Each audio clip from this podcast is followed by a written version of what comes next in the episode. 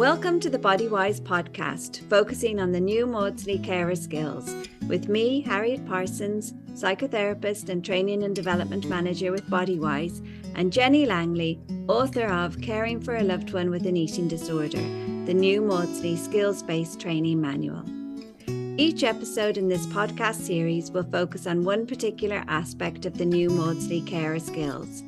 We will explain the concept, talk through the ideas behind the skill, and learn how that particular skill can benefit carers. Welcome to episode fifteen. In this episode, we're focusing on the nutritional risk ruler and the concept of reasonable risk. The nutritional risk ruler is similar to the readiness ruler and is a useful tool carers can use to open up conversations about change or moving forward in terms of the person with the eating disorder taking more responsibility for their own nutritional health. Jenny, it's lovely to see you. Welcome. Hi, Harriet. It's great to be here. Jenny, before we start, could you talk about the idea of encouraging the person to take more responsibility for their nutritional health? Are we talking mainly about adults and young adults or older teens? Well, you'd think so, wouldn't you? Because because it's quite a big ask. Like with a younger child, you would think, well, parents are in charge anyways, particularly with the F B T model, which is you're the parents, you're in charge, go home and feed your child. Mm-hmm. But for me, the, the these techniques are really useful whatever the age of the patient. So, so I could use the nutritional risk ruler with my son when he was age twelve. And I know that some families have even used this kind of concept. You'd adapt the language a little bit, but this type kind of concept, even with younger children than that. Now, obviously, it's a difficult topic, isn't it? Talking about, are you able to look after your nutritional health? So it's just that this is a really, really good tool for families to be able to use. You don't even have to really do the on a scale of zero to ten. It could just be, you know, let's just talk about your confidence and then open the conversation. Now, what you're here as we go through this is that sometimes you've you've got to be really really thinking, I need to roll with resistance if there's resistance here, so we can always come back to this conversation later, because it is quite a sensitive conversation when you're talking with whatever age your loved one is is about them taking back this responsibility, which for somebody who's never had an eating disorder, they naturally would start to do that, wouldn't they? Now, the other thing that I've seen in families that can happen is that because you know, you get to phase two of F B T, which is hand control back to your loved one, sometimes parents feel that almost they have to give too much responsibility back for the age of the person. So it's it's really useful to think about, hmm, okay, so if I've got a fourteen-year-old who's never had an eating disorder, would I be asking them to take this much responsibility? So it's good to be kind of reflecting and checking in with yourself when you're using these tools as well. Excellent. And I suppose having conversations about food is one of the most difficult things of supporting a person with an eating disorder. These conversations can be fraught, they can be triggering, and um, everyone can feel less confident about talking about food and eating um, with somebody with an eating disorder. So it's great to have a tool that can help facilitate those discussions in a safe way and that can boost people's confidence to be able to have those conversations. So could you talk us through the, what the nutritional risk ruler is? So what is it? Um, when does a person consider using it and how do they use it? Okay, so we're familiar with the readiness ruler, aren't we? So, and we can use the readiness ruler in the conversation about nutrition. Mm-hmm. So I might say, Sam, on a scale of zero to ten, how much do you want to take responsibility for your own food or nutrition? And he might say ten. And then I might say, Sam, how confident are you that you could take responsibility? Mm, maybe four or five. Maybe better if you can help me, mum. You know, that sort of thing. So that would be the readiness ruler version. Now, with the nutritional ruler, nu- nutritional risk ruler, it's very often you're comparing their level of confidence to your own level of confidence of what you think they can do based on what you're observing. So with the nutritional risk ruler, I might say to my son, so on a scale of zero to ten, how confident are you that you can look after your nutritional health when you go to university? And he might say ten. Now I might see that he's been over-exercising and cutting down on food a little bit. So I would explore his you know, his um, response of ten. So I'd say, wow, that's amazing. That's fantastic. Tell me more about that. What have you, what have you arranged in terms of your nutrition at university or work or wherever it might be? So kind of being curious rather than me being furious. Well, it's clearly not ten because he's over-exercising and he's cutting down on some of his foods. So first of all, I'd be curious and say, tell me more about how you get that score of ten. And then once I've got the engagement with him, then I'd be able to explore maybe the other side of it. So I might say, hmm, okay, so that's really interesting. Thank you, Sam. What I'd like to do, if it's okay with you, because we always ask permission, don't we, when we want to give our opinion on something, if it's okay with you, could I maybe tell you what my score would be in terms of what I've been observing at the moment? Now, I might get kickback from Sam. He might say, F off or something like that. Um, you don't, you don't trust me, you don't believe in me. Or he might say, if you must. And then I could say, well, I've been noticing this and I've been noticing that. And so at the moment, the score maybe that I would give you on this scale would be more like five or six. But I'm your ally, ally, Sam. I'm here to help you. I'm here to support you, to, to really make sure that you have thought things through and you're really properly prepared to get to university and be able to look after your nutritional health. Yeah. So if he, if he, in a different scenario, if he said, I'm not at all confident, can you help me? Mm. So I'd say, so, so, so realistically, what score would you give yourself? Two or three? Now, it might be the other way around. I might be more confident because I've seen that he's been making such progress. So I could give him a shower of affirmations. We love our affirmations, don't we? About how far he's come. I could help him to think about specific things that he's achieved, maybe in facing his fear foods or difficult social situations. So we could have a really lovely conversation about that. And then I could kind of say, well, so, so that's, that's great that you can give yourself that score of three. Because I know two months ago it would have been more like zero. So, so help me understand more about that, Sam. How did you get from zero to three? And then what could we do to help you to get from three to three and a half or three to four? Mm-hmm. So there's so many different ways that you can use this ruler, but it's a really lovely way to open up these what could be very difficult conversations. Okay, and could you tell us a little bit about um, what your thoughts on reasonable risk are? Because this comes into um to the nutritional risk ruler and when you use it. Absolutely, yeah. So so carers often ask me in in in the workshops or in the support group, should I let my loved one go back to riding her horse or playing his football or go to university or go on the school ski trip? Mm-hmm. Okay, so this is one version where we can think about, okay, well, they're asking me about that, so they really want to do it. So we have to be careful, don't we, about the difference between the punishment and the motivation.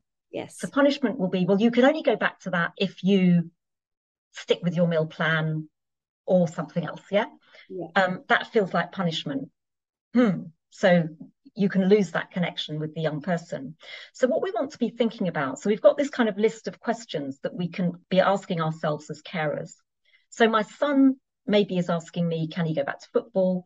And I think my head's going, mm, I'm not sure about that. It was compulsive exercise that made him ill. And my heart's thinking, he really needs to get back to football because it was always his passion. So part of his pathway back to his normal life is going to be playing football. Mm-hmm. So the questions I can ask is, what happens if nothing changes and we don't take the risk? He's not allowed to go back to football. So I know what's going to happen. He's going to be utterly, utterly fed up. He's not going to want to talk to me. He'll think I don't understand him. He'll hate everything. He's more likely to revert to his eating disorder behaviours. Okay. And then what's the worst thing that can happen? So the second question, what's the worst thing that can happen if we take this risk to let him go back to football? Well, the worst thing is that he might start to lose a bit of weight because of the extra activity. And then he might start to cut down on the food a bit, but we can keep an eye on that.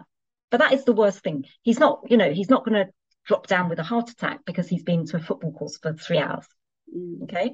Then we could think, what's the most likely thing that will happen? So carers know their loved ones best. So the most likely thing for my son is he's going to really, really feel that he's making great progress back to normal life. He's really going to enjoy the football and he's going to start to realize that I'm trusting him to start to take responsibility. So on balance, am I prepared to take that reasonable risk? And I've told this story in one of the previous podcasts, haven't I, where the inpatient psychiatrist was saying, no, it's too risky. And the outpatient psychiatrist was saying, yes, you should let him go back. Um, and we did let him go back because because he said to me, Jenny, you know what to look out for. Mm. You're there to provide that safety scaffold around your son. OK, so so this helps carers to kind of be um, less risk averse and to be able to visualize, OK, I do feel nervous about this, but I can really support my son or daughter or husband or wife to do this. Yeah. Yeah. Now, the other part, the other side of looking at reasonable risk is if something is happening at the moment, which is leading to a deterioration, so to to rapid weight loss or a reappearance of many of the eating sort of rituals or something like that. So that's really common. So we'd slightly adapt the question. So imagine you've got a young lady who's been discharged from inpatient care. She's got a job at the local garden centre. She's working maybe eight hours a day. Um, and she, she's still, you know, pretty much sticking to her meal plan, but you can see she's going into energy deficit because she's got this extra activity. So your instinct would be to nag her to eat more, wouldn't it? Mm-hmm. Or to reduce her hours. Mm-hmm. But so the questions we would ask then, slightly different angle. So what happens if no risk is taken and the carers step in and stop the young lady going to work at the garden centre? She's going to feel miserable and she's going to resent them and she's going to feel like she can't do anything. And what's the point? So punishment. Yeah. Yeah. So second question, what is the worst thing that can happen for this young lady if this level of activity continues? That she keeps on losing weight, that she starts restricting her food more and more, and that she ends up not being able to work in the cafe. And she might end up having to go back to the inpatient. Yeah. Yeah. That's scary, isn't it? Yeah. That is scary. Okay. What's the most likely thing that will happen if this level, level of activity continues? So remember that the, the carers will have learned all the skills. They'll be thinking what tools they can tap into. So what's the most likely thing if the carers decide to support their loved one to carry on working in the garden centre, but they use their t- tools and skills that they've learned to support her to make sure that she's taking responsibility to make up for this energy deficit that's that's come about?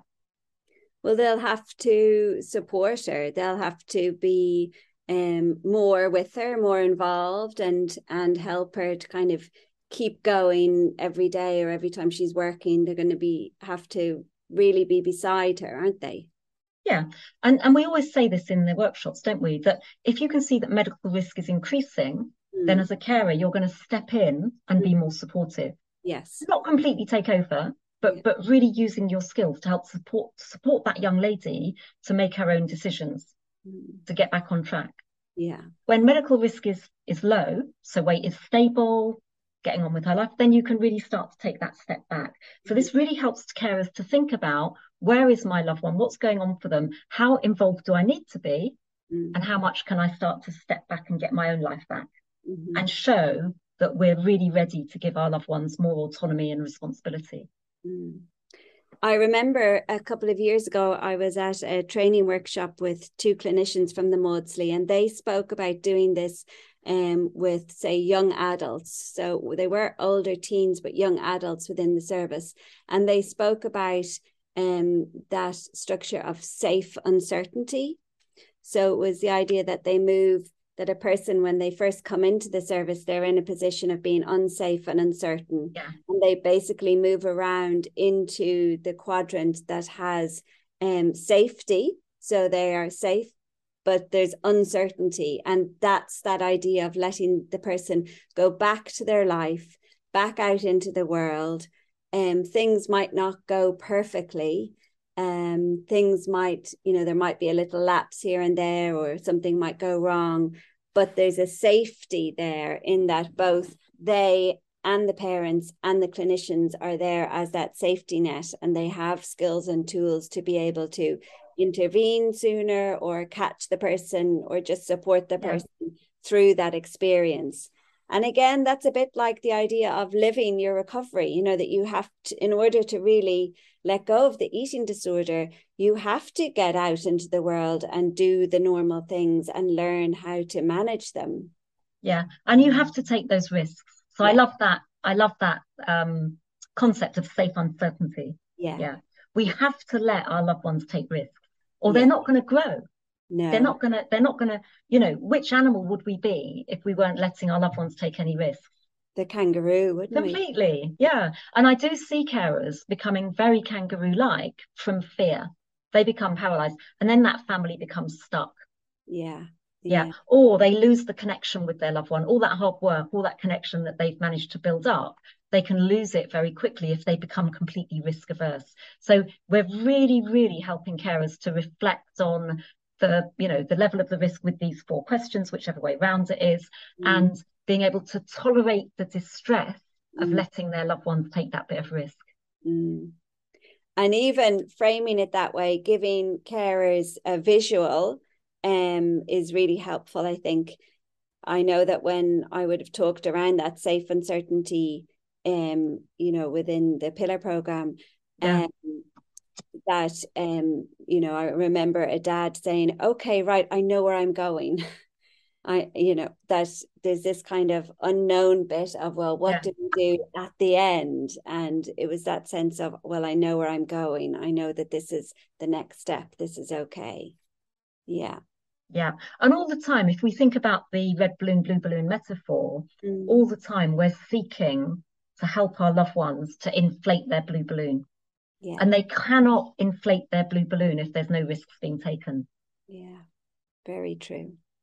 So, Jenny, many of the people listening will have gone through F B T, family-based treatment, in which they will have or are moving towards the final phase of letting the person take more control of their eating. So is this tool something that can help with that? Absolutely. So we had this exact situation with my son. So going back to the football example, and, and don't forget, he was only twelve years old. So You know, so so it can be used basically with any age person. So he wasn't treated with F B T, he was an inpatient, but we had the same dilemma that he's coming home and my head is saying I need to stand over him every minute and feed him four thousand calories a day and, um, you know, make sure that he's not being too active on the football pitch. That's, and that, you know, because my fear, but I learned very quickly that there's no way that I can do that.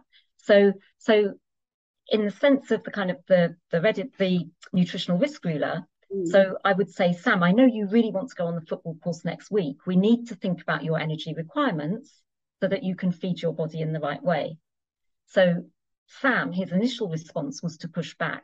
So, Mum, I know I'll have to eat more, quite a lot more. I'm okay with that. Mm. So then I could explore that further. So that's really great, Sam. I'm wondering on a scale of zero to ten, how confident are you that you know how much you need to eat to give you the right amount of energy? So being very specific, yeah? Mm. Sam, not totally sure, maybe seven or eight. I know you've got my back, Mum. I know you're going to be watching me. I know you're going to be keeping an eye on things. Kind of, he would say that with a sense of humour. Mm. And um, so I could say, of course I'll be there and I can give you a gentle nudge if, if I think you're not getting it right. So we've already visualised that I'm there to step in if he needs me to step in. Mm. So, because if we didn't have this preparatory kind of conversation, then the minute I start to set it, step in, he would immediately be wanting to push back. So we're helping him to visualize that I might be stepping in if, mm. if he needs me to step in. Mm. Okay. Um, so Sam then might say, mm, okay, maybe, maybe we could make a plan together. So he's much more likely to want to sit down and say, let's visualize what I do need to eat. And, and we did that. And so we, you know, we helped him to visualize that his packed lunch was going to be twice the size of his mate's packed lunch. And he was okay with that. Mm-hmm. And we had the, the difficult conversation about, and, you know, you need to be honest with me because I'm not going to be there at lunchtime to watch over you. I can come and support you if you need me to come and support you, but I'm not going to be there.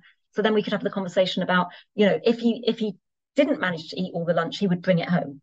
Mm-hmm. So we could, like, it's like contingency planning, really, isn't it? But we opened it up with that kind of nutritional risk ruler. Mm-hmm. So it's such a useful tool when you're handing back responsibility. Yeah, and you know what's really coming across is that it helps to establish a trust between you and them. Yeah, which, which is key to lots of it, isn't it? It's, it's so key. It really, really is. Yeah, yeah. And then, of course, we went on holiday to France, and there was this football course every day. Um, and honestly, he ate us out of house and home. And that all started from this little conversation with the nutritional risk ruler, because he knew he wanted to play football Yeah. And so he was going to feed his body. And there was almost that defiance yeah. that, you know, he'd look at me kind of like cheekily as he's eating the whole chicken from the fridge. Yeah. And Jenny, can I ask, um, were you able to start to relax then? Yeah. Oh, it's so, yeah, it, it is, it's so rewarding when you take a risk and they stand up to it. Yeah. Like the, a big part of me was thinking, he's not going to be able to do this. Yeah. And it, I was really scared and really worried. Yeah. And that, that fear could have, could have made me step in too much. Mm. And then he would have got really irritated with me. Yeah. But to have that preparatory conversation and then he would do it, mm. just joyful. And he was just so happy to be back playing football. Yeah. Yeah. Lovely, lovely. So, Jenny, in the manual, you have an exercise on using the nutritional risk ruler when medical risk is high. Could you talk us through that? Yeah, so this is this is more likely to be with the older teenagers mm-hmm. and the young adults, because obviously if you've got a twelve-year-old or even maybe a fourteen-year-old where you see medical risk is high, you've got much more ability as a parent to take them back to the eating disorder service or get in the car and go to A and E.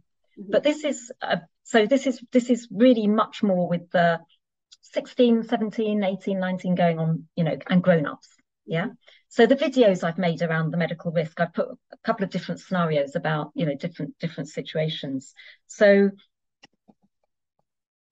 say we've got someone who's gone to university and you can see that they're, every time you see them, you can see that their weight is just plummeting and you're really worried that medical risk is really high. Mm-hmm. So, you know, on a scale of zero to ten, how would you rate your current ability to manage your own nutritional safety? I don't know what you're on about, Mum. Leave me alone.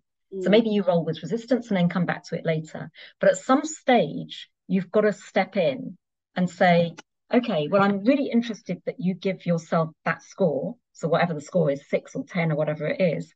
Do you mind if I, obviously asking permission again, um, do, do you mind if I say what score I would give you based on my observation? And it would be maybe one or two.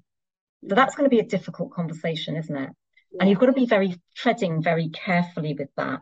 So you might say, I could only give you a one or two at the moment, darling, rather than six.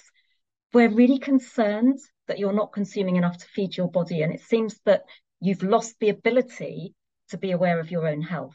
Mm. Obviously said with no criticism or judgment, but, but, you know, that kind of, we have a duty in society to step in when your medical risk is getting to such a level yeah. that you could faint or collapse, or, you know, your friends might have to call an ambulance. That's not what your friends are for. So we've really, this is, you know, this is really serious. And then you would, you would be stepping back in. Yeah. Yeah. But it's, but it, but it is a really, really good way of kind of saying, you know, you're not able at the moment, darling, to take responsibility for your nutritional health. And at the end of the day, so the, you know, the the kind of backstop is the Mental Health Act is there. Yeah. So some families with a with a young adult would be talking about the Mental Health Act. Again, not saying we're going to bring in the men with white coats, but darling, you know what the consequence is going to be if you carry on down this route. So we had a, an example of this with um, one of the families a few years ago. This was pre-COVID. Mm. And the daughter had gone off to university and the um, the friends had rung the mum. So it's always quite useful to know the friends at university, isn't it? Mm. The friends had rung the mum and they said, let's call her Sally. They said, Sally's going running at two o'clock in the morning. Like every night she's going running at two o'clock in the morning and her weight is plummeting. Mm. Okay. So then the mum got in contact with Sally. Sally was completely resistant, you know, leave me alone. I can take responsibility. Um, I'm actually pissed off that my friends have breached my confidence and, you know, all that sort of thing. But the mum made some excuse that she was going to the university town for an art gallery or something. Um, and, and she was shocked when she saw her daughter. And so she could then use this kind of technique mm. to say, you know, at the moment, I couldn't even give you one, darling, on this scale of, of zero to ten. Yeah. So we're really, really going to have to step back in. And what happened with this family was that the daughter said, look, Mum, I really want to do this myself. So she took herself to A and E. Right. And okay. then she then she, basically she was really dehydrated. She needed immediate medical care. And then she managed her own programme of getting support for her eating disorder while she was at university. So that was a great outcome. And the mum opened the conversation with the nutritional risk ruler. And would the mum have stepped in and taken her if the girl hadn't have done it herself? Was that where the mum was in her head? Yeah. Yeah. Absolutely. Yeah. Yeah. So so she might have said to her daughter, so I really admire mm. the fact that you want to do this on your own. Prove to me that you can do this on your own. Mm. Um, I need to see some evidence of that before I can get in the car and go back home. Yeah. Yeah. Yeah. Yeah. And obviously the mum could have called an ambulance. Yeah. Yeah. It's very difficult, isn't it? With, you know, lots of universities now do um, suggest to the students that they should sign a form that their parents can be informed if they're not coming to lectures or if, if they're ill or whatever. But a lot of students are not signing that form. So it's a really useful thing to, to get your young person to do when they're going off to university. Yeah, absolutely. And in any service as well, you know, with everything, it's it's more it's more beneficial if there's people supporting the person and they're involved, or they can be part of something. Yeah, not be on the outside. So, what are the common pitfalls then that can happen? So, so it's always if carers rush in with too much enthusiasm, mm-hmm. so expecting an answer straight straight away. So, always having the patience of of a saint, always expecting kickback, and always being curious, not furious. So if your son or daughter or husband or wife says ten and you think zero, take a breath, mm-hmm. explore that. Maybe they, they then give you ten good reasons why you've missed so many things that they've been doing, that yeah. they are seeing a counsellor, they are seeing a dietitian, they are being med medically checked, and you just didn't know that that was happening. Yeah. And so with your fear, you couldn't kind of thought, this is complete catastrophe, this is a complete disaster. And then, of course, you can go in like a rhino and just try and take over. So it's very, very much being curious, um, really kind of trying to come alongside your loved one. And, and then, you know, having your own non-negotiable. So, mm, OK, I know my loved one best. I know that medical risk is really high now. So I know that I need to step in and be a bit firmer because the illness is really taking hold again. Mm. Yeah, and I guess it, you know, I'm also thinking that one thing that it does is it opens up the possibility for the person to tell you about um, little wins that they're having that you might not notice. Um, because isn't that always a dilemma that, um, you know, often we don't see the, the negotiation that goes on in the person's head about whether they're going to have, you know, this piece of fruit or this piece of fruit. Yeah. This type of bread or this type of bread, and they might be battling away and actually making progress and actually making non-eating disorder food choices, and we don't see that. So opening up this conversation is another, you know, way of allowing them to let us into their world. And absolutely, yeah. And and I had one family um, that the daughter had gone off to university and then suddenly announced she was vegan. So obviously that would ring so many alarm bells, wouldn't yes. it? Yeah. Um, why can't you eat a piece of steak? You need to, you know, blah. Vegan diets aren't, aren't good for people with eating disorders. That would be an instinctive response. And then, but the, but the mum used this approach. So hmm, I'm curious about, you know, that, that, that you're adopting this vegan diet. Tell me more about that. Mm. And um, it turned out that this young lady had come across Sarah Fuller's guidance on, you know, vegan in refeeding programs, being vegan in refeeding programs. And she'd really, she'd got a, you know, she got a nutritionist on board. She'd done loads of research. She'd worked out that on her budget, how could she afford to get all the right nutrients that she needed. So she'd done so much work in the background, and it could have all gone so wrong if the mum had just gone in with welly boots and said, don't be so ridiculous, darling, you weren't vegan last week, so why are you vegan this week? Which would have been an instinctive reaction, wouldn't it? Mm-hmm. So, you know, the mum did ask, you know, so on a scale of zero to ten, how confident are you that you can look after your nutritional health on your vegan diet at university? And the daughter gave her ten good reasons why she could be confident. Mm. So that's a good outcome. Whereas if the mum had gone in with, don't be so ridiculous, you can't be vegan, she would have got none of that information and they would have just had a disconnect. Yeah, yeah. So what kind of feedback do you get from carers who've tried this out then? Yeah, so so that example I just gave you is a really good one. Um, I think carers with younger children, sometimes that that whole, it's not even going to the final phase of F B T, is it? It's like phase two is giving back some responsibility. So some families, interestingly, some of the families, you know, where their children are neurodivergent or on the autism spectrum, they found it really useful because their loved one really likes numbers. Okay. So, you know, that can be that can be really useful. So um, some carers would never use it. And some carers just say, yeah, actually, you know, it kind of takes some of the emotion out of that conversation. And the other thing, the other feedback I've had from carers is that it really helps them and their loved ones to celebrate any successes. So when the confidence has gone from three to four or four to five or five to ten. Yeah. Yeah. yeah. So so it's like, you know, you can you can kind of check in with yourself. Yeah, we're kind of moving in the right direction. It also works the other way around, is that it helps carers and the patients to realise when they're going backwards. Mm-hmm. Mm-hmm. So in that way, it's also a bit of a summary. Yeah.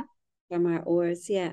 yeah. And I like, um, yeah, you know, I like it because I'm a chartered accountant, as you know. Yeah. So is there anything else that you'd like to say about this, Jenny? Just really that that these are really important conversations for, for carers to have with their loved ones. These are difficult conversations. Um, and it's, you know, I would always say, write your script, write down your script before you have the conversation and imagine it going in different ways. So again, with the videos I've made about the um, nutritional risk ruler, I've, I've given, you know, the example where your loved one's receptive and the example where your loved one says, I don't know what you're on about, leave me alone. And then that whole concept of the rolling with, with resistance and coming back another time. And even if your loved one's not prepared to have the conversation with you, sometimes some carers find it useful just to, you know, just to imagine mm. where their loved one is. So you don't always have to have the conversation, or they might incorporate it in a letter or a WhatsApp or a text or an email or something like that. So yeah, so carers use it, as with all the tools, in many different ways. Great. And finally, where can people go to find out more? So obviously with my website, you've got the downloadable worksheets. You've got, I've made several videos to go on this topic. I think this, this was the most recent series of videos that I made. So um, yeah, I'm pleased I made the video before we did the podcast. um, yeah. So, and then obviously the training manual. Great. Okay, so there you have it. We hope that this episode is helpful for you and encourages you to try out the nutritional risk ruler if you're planning to help your loved one make a change of some sort and take responsibility for their own nutritional health. Remember, an important part of the new Maudsley Carer skills is being able to role model behaviour and behaviour change for your loved one. If you have any questions, please email them to info at bodywise dot I E, putting New Maudsley Carer Skills podcast in the subject line. If we get any questions, we'll endeavour to answer them in future podcasts. And we hope you will join us for our next episode. Until then, take care.